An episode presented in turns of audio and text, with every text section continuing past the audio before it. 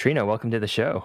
Thanks, Dan. I am very happy to have you on and excited about this conversation because you are one of my oldest professional friends. We've known each other Mm. for, geez, I don't know how long since our since we've graduated from college, I guess. Yeah, when we were babies. We were babies, yes. And we had a lot of time living in Dallas, and then we were actually in Chicago together. So we Mhm. have a lot of history, and I'm really excited to get through some of these questions with you because you have a very interesting and diverse career that I, I really want to jump into. Okay. I'm happy to talk about any of it. Awesome. Okay. So why don't we start from the beginning then? From Mhm. where you went to school, uh, what did you study, and did you have any career aspirations? You know, when you were in college and coming out of it. Yeah, so I I'm originally from Iowa. So I went to the University of Iowa in Iowa City. My first year I had no idea what I was doing. So I took all my gen eds and then eventually realized I enjoyed my science classes. And I enjoyed them a lot. I knew that I liked to help people and I knew I liked change and I never wanted to be bored in my job. So somehow I wound up like, oh, that's clearly a doctor. So I went the pre med route in biology um, and went all the way through with that. And then it was my last year. I I didn't get into the medical schools that I wanted to. I got into a few others, but then I just decided I needed a year at least to figure out what I wanted to do. And I still thought it was healthcare, but thought maybe I'll try the business side of things. And my mom was a chief nursing officer at the little hospital in my hometown, little critical access rural hospital. Yeah, And she's pretty she- famous, right? Yeah, she's she's kind of a I can't I don't know if I can say badass, but she was kind of a badass. Uh, if not, you can edit that out. But she was putting in a health IT system, and that's where I kind of got the bug of okay, maybe where I could help people is actually in the business side of hospitals, in the technology transformation they needed to go through. Hmm. So ultimately, that's how I ended up at Perot Systems. Did you take a, a year off? You said, and No. and thought through all this. Okay. Oh, you No, took that some was- time. Okay. No, I, I had no money, so I had to get a job. Uh, fair, fair enough. yeah. but that job was my, you know, I wanted to leave Iowa as well. My whole world had pretty much, other than like a summer abroad, had been in Iowa. Hmm. Um, and so I, I knew I needed to get some world experience and figure out if I really wanted to spend like hundreds of thousands of dollars on medical school or not. yeah, it's expensive and it takes forever. And it does. Yeah, it's a bit of an investment. So Yeah. I thought I would see what the working world was like a little bit. Well, I'm glad you made that decision because that's how we met. Do you remember getting the role and and your initial thoughts? Because I remember when they're you know, pitching Perot to me, they they go, you go through this program, it's a training program, and then it goes about three months, and then after that, we can deploy you anywhere in the country and potentially the world, but we can't tell you where you're going to be. Eh, yeah, I remember that quite clearly. And I remember thinking, like, okay, the training program piece sounds great. I know I need, you know, some form of education between college and, and the working world. So that part was like done. It was that getting deployed anywhere because I had friends in Chicago. I wanted to be in Chicago. I wanted Mhm. to live in a big city. So it was, it did feel like I was taking a bit of a gamble on that, on that last part of the deal. So, since you have such a wide ranging experience, especially with teaching and, and learning design, wh- what were your thoughts now looking back at the Healthcare Academy? We do need something typically to close the gap between a college education and like the realities and practicality of the business world and what is how do you be a project coordinator? How do you write emails? There's even just some basic things. If you didn't have an internship i think that that program that we went through helped to close some of that gap particularly me as a non-business person that that was really really critical. I definitely think knowing what i know now that that deploying people to anywhere without their preferences uh, is is a tough that's a tough sell for a 20 something Yeah, a lot of stress too. I remember, especially when it's getting near the end of the program, we're all just wondering where we're going to be. hmm and yeah and just really changing your whole life for your job it's something Mhm. I, I don't necessarily regret but it's something that i have learned that your whole life is important it's not just the work and as i've gotten older it's become a lot more important to me and we'll definitely get into that. So, after the the training program, where were you deployed? And let's get into your career journey. I was actually originally deployed to Chicago, but then the hospital that I was supposed to be working in closed within like a week of me being there. So then it was a bit of a scramble to figure out a new position, and they deployed me to Rhode Island, where I had never been. And so I was out there for about eight months. And it turned out, Dan, that the role really wasn't a good fit for me. Hmm. And and I learned a lot in those 8 months about What what what I go ahead, yeah. Mhm. yeah, about what I liked, but also what I didn't like. And what where I could see my strengths playing out, but also what happens when you're in a position where you're not using your strengths. It was really apparent and it affected me in a lot of ways. And so then when the opportunity came to go back to Dallas and work more on the consulting side of things, I was more of like a PMO type role, program management, PM, like a coordinator type role. Mhm. When I got the chance to work on the consulting side back in Dallas for a big uh, health system client, it it clicked and it got Really? much better from there. Can you talk a little bit more about how you figuring out that it wasn't a good fit? Like, was it you weren't able to do what you were asked to do, or when you were doing it, you just didn't feel like it was you were hitting the nail kinda thing? Like, how do you figure out when a role isn't really really for you? For me, it was it was more that second one where I could do the tasks, I just got nothing out of it. I performed enough, but it wasn't something that I felt the drive to go above and beyond, which is very strange for me. I think a lot of folks that are going through Project Violet are probably pretty high performers and driven people. And when you feel that feeling of like, this is not something that makes me want to wake up day in, day out for months at a time, it, it does start to, at least to me, it became very apparent that maybe this wasn't my jam. Did you talk to your manager about how'd you make that transition? Can't even quite remember. I talked to my mentor and really like some of the folks that were sponsors for me as part of the Healthcare Academy program and had a lot of deep conversations about it and like the implications of the move and, and what that all would be. And I did also talk to my manager because he did know I wasn't super happy. Yeah. And that maybe they were looking for someone with a slightly different profile. I see. Yeah, that that's pretty traumatic beginning to your Uh-huh. career. Well, it cast a bit of doubt on me, Dan, that maybe I wasn't right for a lot of things and maybe I wasn't very good at this whole working thing. And and that does put a ding in the confidence a bit. But so when I was able to move to the consulting side of things and get a couple wins under my belt, it really really helped my self-esteem and my confidence about my working abilities and my like kind of got my drive back, my mojo back. Mhm. Then it's not hard for me to work really hard and put my heart and soul into something. Any advice for someone who's struggling right now that is feeling a little down on their confidence, not sure they're making the right decision? Uh, I mean, I love a good pro con list. So if you can just start to even do some of that internal reflection and try to articulate out what you're feeling, because you probably know you're feeling something and you probably have a sense of what the feeling is. It's just getting it down on paper, whether it's through a pro con list or a journal, or maybe even a conversation with a friend or a therapist. Big fan of therapists. Pay your co-insurance and they listen to you ramble for an hour. It's amazing. But articulating out what's going on inside and putting it down on paper, and then it's a little more black and white. Like, okay, I'm feeling this way. I know there's some positives here, but I also know there's some negatives. And kind of understanding, am I the central factor of this? Is it my environment? What what's causing all of these feelings? and then you know figure out what is your change plan uh, i'm not the kind of person that likes to wallow in sadness i like to make changes but yeah make a plan of attack and go for it Were there anyone that that really helped you along the way, especially Mm. to find that new role? yeah this is another big thing I, I probably should have mentioned find a mentor we were lucky enough in the healthcare academy to have our, our leader at the time dave who was someone that you could have a deep conversation with, someone you could talk about these things, someone who had seen you perform enough to know what your strengths are and looked at you from a point of strength rather than just all of your weaknesses.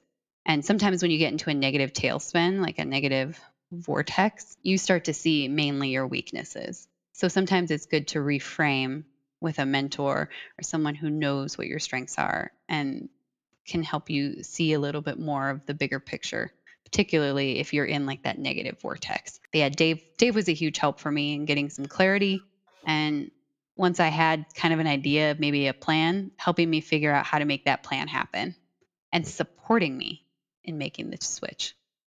I love that. It's like Yeah. really having that advocate to help you out, like, and it really helps if they're in the company as well, so that they can help pull strings to get you to somewhere that makes more sense for you. hmm It it. does. Sometimes people call it a sponsor, a slightly different role than a mentor, but the sponsor is really that person that can help make those things happen. And like you said, pull the strings. And I've Great. used that multiple times in my career. So now that you're in that consulting role, what, what was next? How did your career develop from there? Yeah, I, I'd done a bunch of different things in the consulting role and worked with the big health system and did a number of things for them.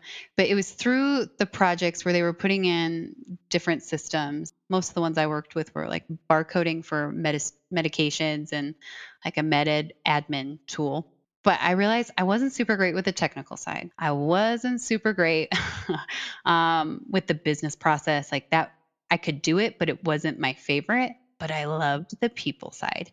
And I saw the role that communications was playing on our projects and how we leveraged essentially like a change network, a set of champions to really drive adoption.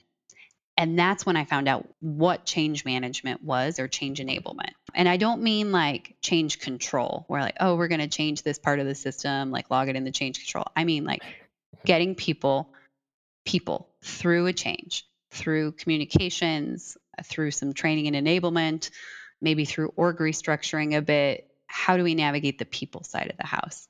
Mm-hmm. That's where I was like, all right, that's the thing for me. Yeah, and that's and that's so important on projects and often neglected. Like usually on projects, yeah. they'll just throw in like a training component and say, okay, that's the change management. yeah, um, they do. But but what you're talking about is something a lot more broad and it actually spans pretty much the entire project of how to understand the changes across the different users, probably interviewing them and then mm-hmm. figuring out how to map their journey and then really guide them through the whole process. Yeah. The other big piece, Dan, is leadership. Yes. Getting leadership buy in, getting them on board and helping drive not only like the bottom up type approach, like you were talking about, but the top mm-hmm. down and meeting somewhere in the middle. If you don't have leadership buy in, change fails time and time again. That's true. That's true. So I'm guessing you're you're you started to see that role that you're interested in. You you wanted to move into that position. Mm-hmm. I I also knew that training was something I was super interested in, and I mentioned I had a degree in biology. I had said to some of the folks on my project, "Well, I think I want to do training, this side of stuff," and they said, "Well, you don't have a training background." I was also going through what I call my mid 20s, I want to save the world phase um, I think a lot of people go through it. Uh, I found What's out my purpose in life. what, what am I doing here? Um, I, I found out that Dallas actually really desperately needed math and science teachers. And they had a program where you didn't have to have a teaching certificate. They would put you, like, train you over the summer, put you in the mm-hmm. classroom in August, and then you would get your teaching certificate throughout that year. It's similar to Teach for America. I think they might have changed the program since then. Yeah, so I applied and got into that. And so I was a science teacher for two years, Dan. so this is a huge transition. So you're it was you're, fundamentally yeah. different. And it's going from health IT consulting, mm-hmm. dealing with adults, and then you were in what what uh, level was it? Oh, Dan, it was eighth grade. So in the U.S., oh, it's the top of middle school, and Ooh. lots of hormones, lots of yeah. changes uh, yeah. for those for those kiddos. It was the toughest job I have ever done by mm-hmm. far. It stretched me, and beyond my little Iowa bubble, I was working with kids that had completely, completely different worlds than my own. And so in a lot of ways, like I think I imparted a lot of things to them, but they imparted so much to me it was also uh, I'm really nice, and being a teacher, you have to be very firm. Mm. And so I had to learn some structure and boundaries, and pretty quickly, like being being quite firm and my trying to find my own way of doing that that worked for my personality. But that was it was tough, Dan. They tested me every single day. I bet. And Yeah. I know eighth eighth grade is just not an easy time for any person going through that. That's where you have your attitude and your like mm-hmm. you said, the hormones are running. Yeah. Um, but also where you are teaching. I mean, I'm not sure if I'm saying this correctly, but like teacher teach for if it's kind of like a Teach for America program, they're putting you in a high need school or socioeconomically, it's it's a you know not your upper middle class suburban No. eighth grade class. I'm sure. No, it was it was not. It was um it's on the outskirts of Dallas. It was it was low socioeconomic, mm-hmm. like mixed diversity. It was a totally different experience than like my rural farm community or like the other suburbs of Dallas where I had lived. And they had been on the verge of, of having some issues with math and science scores. And so there was quite a bit of pressure actually in that first year to perform and to get the state scores uh, an eighth grade is a key testing level for hmm Texas. I did end up having a really good year that first year and got the scores up quite a bit. And I think I was the highest, I had the highest pass rate uh, of the eighth grade teachers, of the eighth grade science teachers. So, I mean, I put in the work and got results. Yeah, and you walked in without a teaching Yeah. education, so you were Yeah. essentially building the plane in flight. Yeah. Yeah. and Yeah. dealing with not a the most inviting environment, I'm sure, for learning math in eighth grade, a population that probably wasn't doing so good the year before. That's So, exactly the situation I was in. wow, so your your whole career path has been pretty difficult. I will say, like the next step after that was my second year was was they gave me a lot more kids, so I had a fuller classroom and a lot mm. more kids with special needs, and it was it was beyond tough. And it was at that point that it fully clicked to me that while I love the act of teaching and preparing curricula and and putting together lessons, it I don't love working with kids all day long. I like them, Mm. but I love adults. And I would find myself sometimes, like, during passing periods, like, waving at the other teachers, being like, "Hi, hi, adults."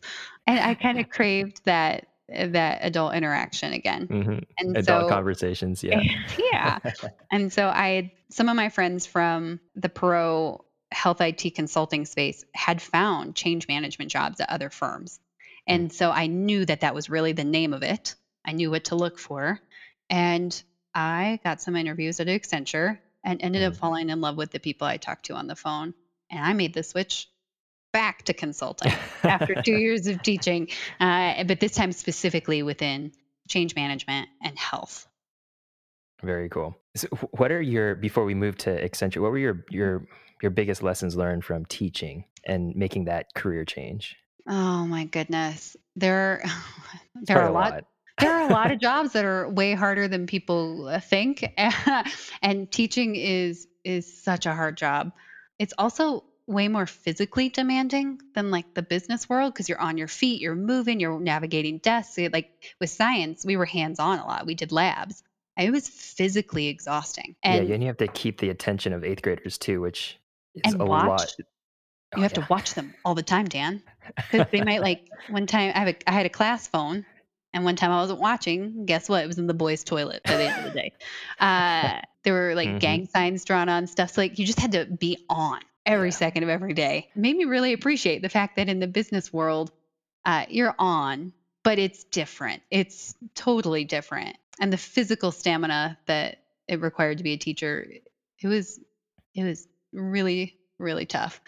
Yeah, I, I have so much admiration and respect for teachers, just knowing, especially when when you're in that role and we were talking, I just remember thinking I could never do this, and you guys are heroes on the front line. I, I think I think a lot of parents now are realizing how difficult it is to teach with all their kids at home. Yeah. so hopefully, at the end of this, there is a, a, a higher respect for teachers because you know in a lot of other cultures, teachers are well respected and they're kind Mhm. of people that are well regarded in society. Where I think in the U.S. is not necessarily the case. But anyway, thank you for your service. Oh, uh, you're very welcome, Danley. I'm deeply grateful for those two years because it did get me ready for what was coming next. And Mhm. I think that's maybe a bigger, broader lesson learned is it's all a giant journey.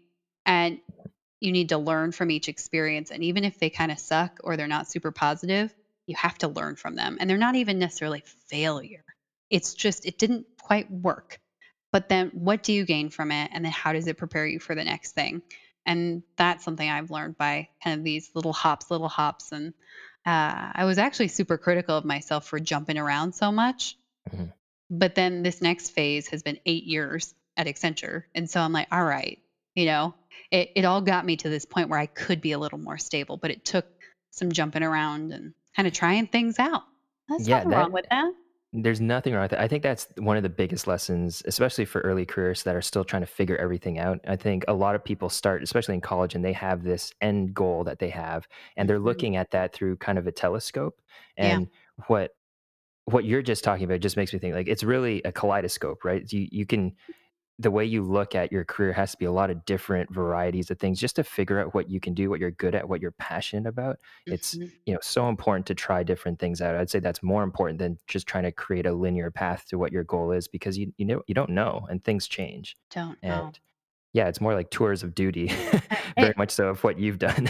it is. It is. And maybe the other thing I'd tell early careers is it's going to be okay.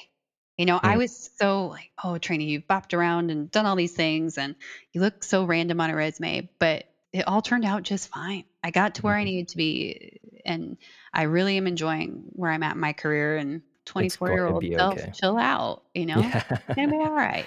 Um, but that is in that moment I would have never listened because I was so ambitious. I just wanted to be successful. And not knowing what success means, really. Exactly. Yeah. But y- yeah, it's kind of a moving target.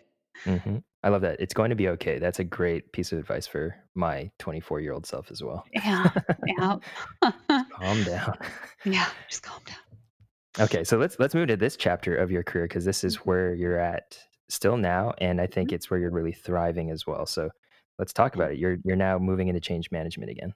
Yeah. So I worked three years in the, or we call it talent and organization consulting in change management. And I kind of had the specialization in learning. And oh, I had also started my master's um, towards the last few months of teaching. And then I did that throughout this first year or so at Accenture. Oh, so you're just a Um, glutton for punishment. oh, damn. What was I doing? Doing a master's and traveling Monday to Thursday every week on, you know, they were pretty intense projects, as consulting projects always are but it, it did help me you know later on but it it gave me that kind of that specialization in in training and learning that i needed uh, as well. But yeah so i was staffed on projects. I ended up at one client in detroit for two years where i was on multiple projects and they kept putting my name on the next sow and it kept selling um, which helped me actually get hmm to manager. So when I started, I was um like a consultant level, like the specialist consultant level, Okay. and at Accenture in consulting, the next level up's manager, and that was a that's an important milestone promotion. I hadn't necessarily been gunning for it, but I just kept getting more work and more responsibility, and like my profile kept growing at this one client, and so hmm that helped me in the case, you know, in two years to be to be manager. Oh yeah, manager. That, speaks volumes of who you are as a consultant, especially if they're putting your name on SOWs and saying, "Hey, if you want if you want Yeah. us to keep helping you out and you want Trina, you got to sign this new, you know, extension or whatever." And for 2 years, that that speaks volumes to what you were doing. It it yeah, it did to my leaders. And it also is a big piece of advice for early careerists, Dan, that somebody told me really early on in that first project at that client, do good work and the rest will follow. And because consulting can be so competitive and it can be so intense, it's easy to do like a lot of comparison Mm, and sort of say, well, that person's managing three people, but I'm only managing one. Oh my God, they're probably going to get it and I'm not. And it was like, just ignore all of that and just mhm. do good work. And the promotions and the roles and the opportunities will follow. And it did. It actually did. but that's a big piece of advice that somebody gave me that that has worked out this whole time at Accenture. That plays so much into your happiness as well, right? If you're constantly comparing yourself to Yeah. others, you know, you're never going to be happy because there's always going to be someone else out there that's doing more or in Mhm. your view and your perception, you know, achieving more. So you Yeah. can do that forever and it's no Ye- good. So how, yeah, how does Accenture figure out promotions then? Um, I know in the consulting world, managers or the the next level up get together and they kind of look at the people that are quote unquote on deck and then talk about certain things and then they all decide and vote or how does it work? it's actually evolved. So when I was in consulting, it was the project leadership. They looked at people and they did something called laddering, which is exactly as it sounds. It's like who are the people up at the very top who are the people that are maybe Oh, not promoting promoting um, uh, performing and then who are the people who are not performing and then kind of where are people at in the middle. They have evolved it at accenture and, and done something a little more innovative to say let's actually not ladder people but let's look at what are their aspirations and how can we support them to get there. Also wh- how mm, is their year? But then let's support them in their future goals. How can we help them achieve performance? And so it, it has pivoted and changed and Hmm. they look at it a little differently than when I was in consulting. So th- they've inserted more compassion and empathy Uh, they have, their, yeah. their employees. Yeah, that's because that laddering sounds very Jack Welch's. You know, the like Yeah. promote your top ten percent and then fire your your lower ten percent kind of deal. Yeah, they've evolved for sure. You know, I knew I was doing well on the project and I knew I was probably in the top three. And, you know, it all depends on the year and how everything's performing and budgets and the availability of spots. Mhm. But yeah, I made the cut that first round that I went up. So That's um, awesome. You're yeah. so you're also a very you're a very good people person. Like you're a great Yeah. communicator. You build relationships really well. A lot of people, especially in a consulting firm, you do need that aspect. I think to get promoted to a certain extent. Not that clearly is not the only thing that they weigh and they they grade you on. But if someone is not really good at that, do you have any advice to you know just be more personal or to build relationships and and do that if if they're not very good at it? Yeah, I would say look at your strengths. Accenture actually does Strengths Finder for the whole company. And I love Oh, cool. that approach towards looking at what are your top 10, right? And then where what kind of domains do they fall in? And re- relationship building is one of them. And shocker, 7 out of my 10 are in that domain. yeah. Um, I'm actually very lopsided. But if you don't fall into that, you still have strengths that help you do that. So then thinking about what of your strengths can you leverage to help you build relationships? Maybe you're a more analytical person, but you have an ability to connect with people in a in a I don't know, I don't even know, a different way. And just because I can just schedule time with people and talk to anyone for 30 minutes, that Mhm. doesn't mean that's has to be what you do. You need to Mhm. find your own way to connect with people. And maybe it's through like joining an employee resource group and and actually doing things together or finding like a charity that you're passionate about and networking with folks that way. It could also be just stretching yourself a bit too to grab a coffee with someone but trying to find a way to connect with them that works for you. Ultimately, it has to feel genuine. Mm. And you know, you can try to craft some like after somebody else, but if that's not your jam, you don't have to. I like that. That's great advice. Yeah. All right, so we're we're already halfway through the podcast and Wow, not through. A quarter of the questions. but one thing I did want to talk about uh, within uh, Accenture was how you've created roles for yourself. Yeah. So I think that is great advice and something that people don't really know is an option. So could you talk about that and how you came up with that idea and, and how you made it a reality? Yeah. So I wanted to get off the road. I had been on that project for a long time. I went right into another project and and I was tired. And so I talked to my career counselor and I had said I was looking at consulting firm that has a local model. And he said, don't do that. Let's exhaust some options. And so I was able to get a foot in the door with the internal learning team in a change role for them. And then I just, I ended up learning some new skills. I applied them. Like this was design thinking, human centered design. I started showing how we could bring those methods into the way that we approach our work. And I made some connections with the leadership, got a mentor, I got a sponsor who was the lead of the learning team, and then also the lead, her lead, saw me in action one time. And so what we ended up doing is part of the change work that they were that they were doing. I kind of said, I think we need this function. And here's the benefit of it. Here's what it's going to do for the organization. Here's what it's going to do for the firm overall. And I think we need to build this out. And Hmm. guess what? They said, okay. And you're the person to do it. And so I said, okay. And that's how it happened. And I think people don't see these things as options, but it's really when I was thinking about how I did it, it it just sort of organically happened. But really I found a skill. I figured out how to do it well. I was able to make a connection and show it off and add value um, with that new skill. And then I made a business case for bringing this skill set in as an actual function. And then naturally, I'm the person to lead it. Um, so that's that's actually how it happened. How I ended up Yeah. becoming the learning experience design team lead. That team didn't exist.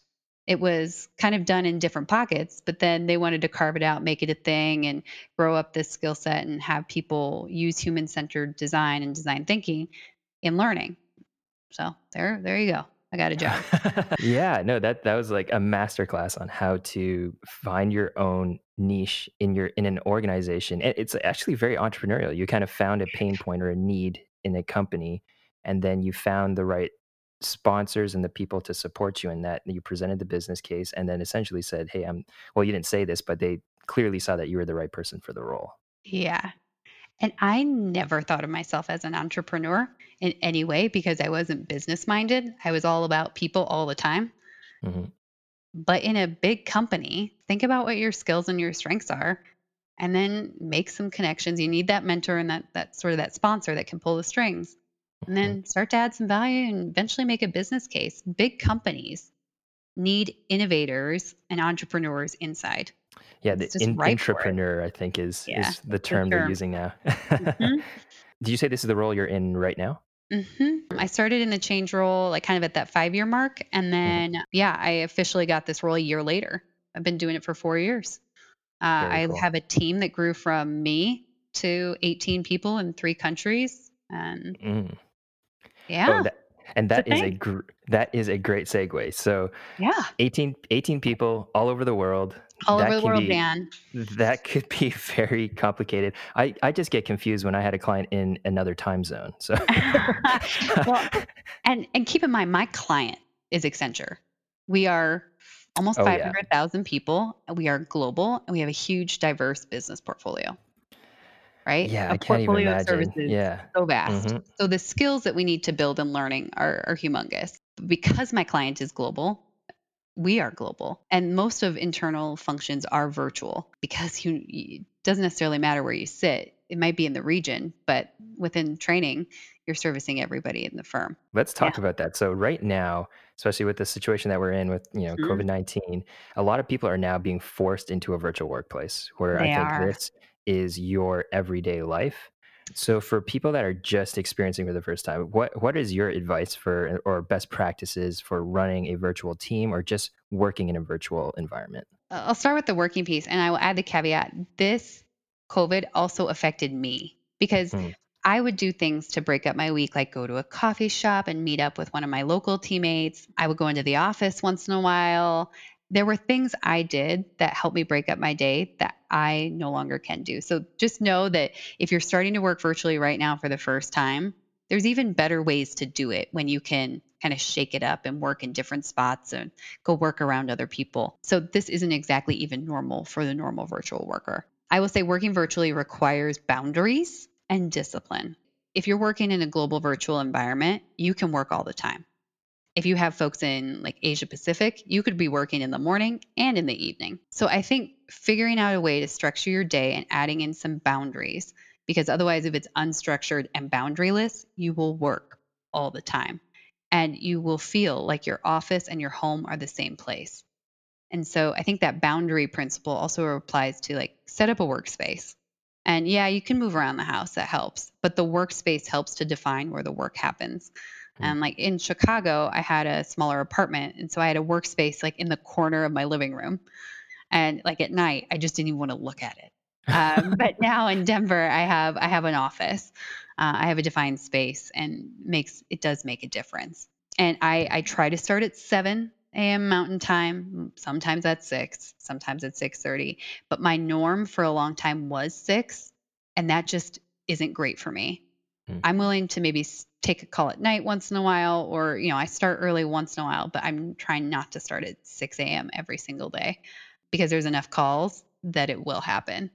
Yeah. And so, adding those boundaries, adding in that structure, giving yourself a space and time to work, and then have a life outside of it as much as you can right now.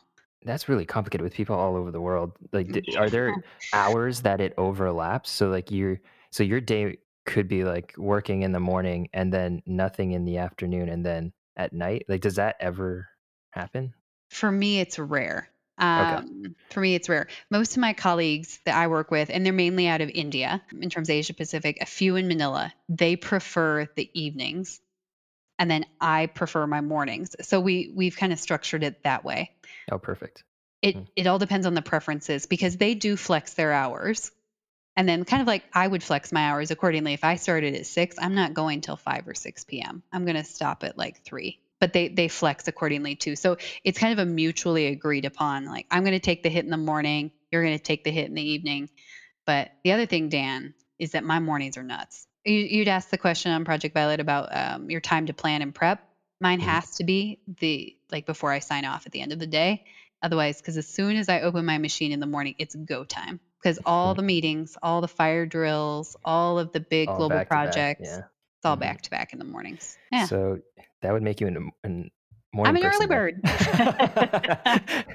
All right, we're get, we're getting to the rapid fire questions. Um, Yeah. any any uh, other advice you have? So boundaries for sure. Anything else from someone who's just getting virtual or or managing a virtual team for the first time? Uh, managing a virtual team, I'd say eh, still schedule the connects. I would absolutely prioritize personal connection.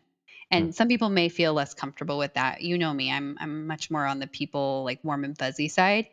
So yeah. when we do like our team round robin, I always throw in like when you finish your status update, tell me something that's sparking joy in your life. What's a project you have going on outside of work that that you're striving for, that a goal that you've set. And it's a really interesting way to still have some human connection. Like my team, sometimes like we look at the pets. You know, if anybody has a pet, they post pictures. Uh, people post pictures of what they're cooking on our team's fun channel. Uh, yeah, we have a fun channel on team where we just post nonsense. Um, one of the guys on the team posts a fun question almost every week, and w- we try to add levity and lightness as well as like human to human connection. It's an important way to get to know people. yeah. So you guys, what was the platform called? Just Teams. Microsoft Teams. And Oh, it's a little okay. bit like Slack where there's channels. I Um, gotcha. Okay. And then my team just our favorite channel is the fun channel. All right. So looking at your entire career now, Mhm. what is your definition of success, and how has it evolved? It's still kind of help and develop others has always been there. Like that has been a, a central thing for me that I knew felt like success. I've also added in be an agent for good change, like leave the world a better place than when you came. And then the third one has I've I've added in is to be more holistic and human, is to find things that give me joy and energy. Because Mm. before the first one was always what I knew is help and develop others. That's very external. It's helping other people. But I also, Dan, need to take care of myself. And Yes. uh, there are things outside of work as well. There's hobbies and a life. Getting joy and energy out of something also feels like success. Like when I come out of something, I'm all amped up. I'm like, all right, I think I, I think I got a little bit of nugget of success in there, even Mm. if it was just for me. I like that. It's got a good mix of external, which I think most people have for success, but also internal, because that's very important as well. Yeah, that's been some personal growth in this last decade. And more to go, I'm sure, More for to both of us. yeah. Okay, well, let's move into this new seg. Well, not a new seg, a reoccurring segment, uh, a Mhm. day in the life. So this we're going to go rapid fire as well because we're um, getting near the end here. So, do you consider yourself an early bird or night owl? Or Early bird. one? There you go. Um, what what time? Yeah, there we go. Rapid fire.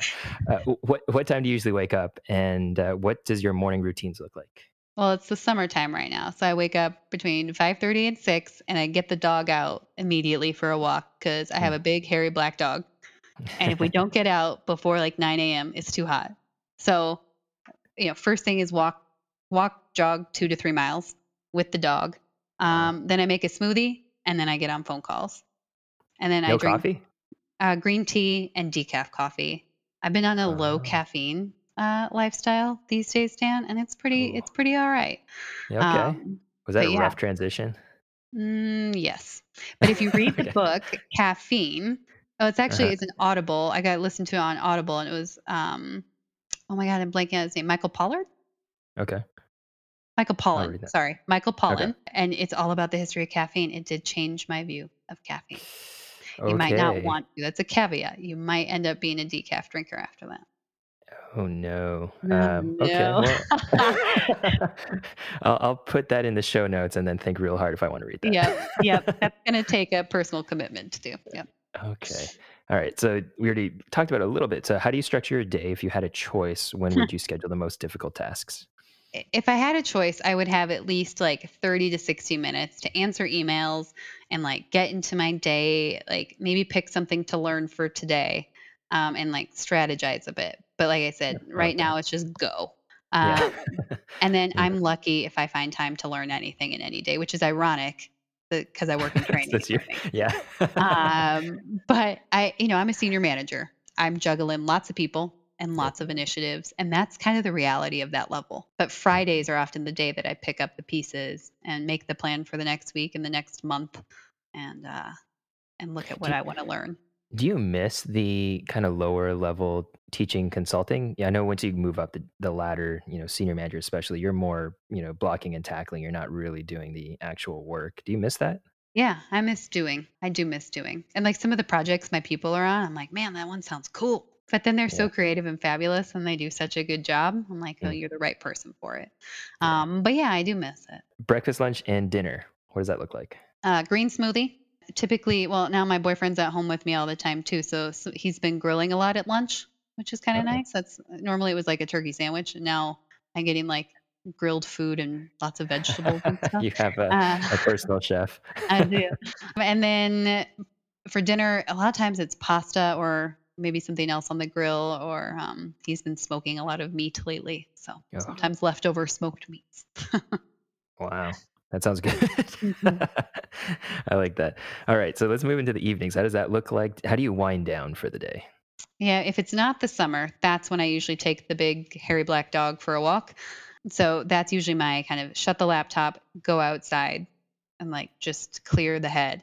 In the summertime, I've been doing a YouTube yoga with Adriene on YouTube, and she's fabulous. And so my basement is kind of my gym in my townhouse. And so I'll go down there and do yoga. Sometimes I put on HGTV and just stare at the TV.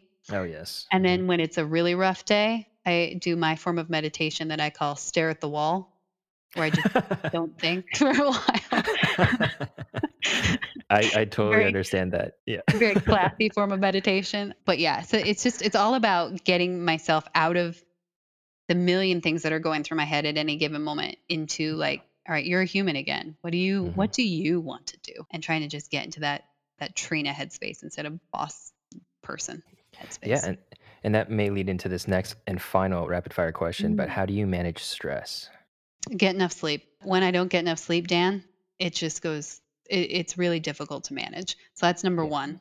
Number two is move your body. Walks or yoga are kind of how I do it. Pets help. Uh, Mm. dogs are really good for that. So are kitties. Yeah, take a break, take your vacation. Uh, even if, like right now, even if you're in quarantine, just don't think about work for a few days. It's amazing what that will do. Yeah. And I like to cook. That's the other one. But yeah, move your body, get enough sleep, and take breaks. There you go. Yeah. All right. So uh, before we close out, final thoughts. So do you have any advice for emerging professionals, early careers? Well, the, number one, it's all going to be okay. If you're ambitious, you will find the way. Um, and failure or negative experiences are simply steps in your journey that you're going to learn from and get you to the next spot. So it's all going to be okay. And I mentioned this other one uh, do good work, and the rest will follow. People add value, people will notice. And, and you know foster those relationships and you will you will go far and lastly don't be a jerk yeah be nice I to like people that. yeah That's perfect they remember.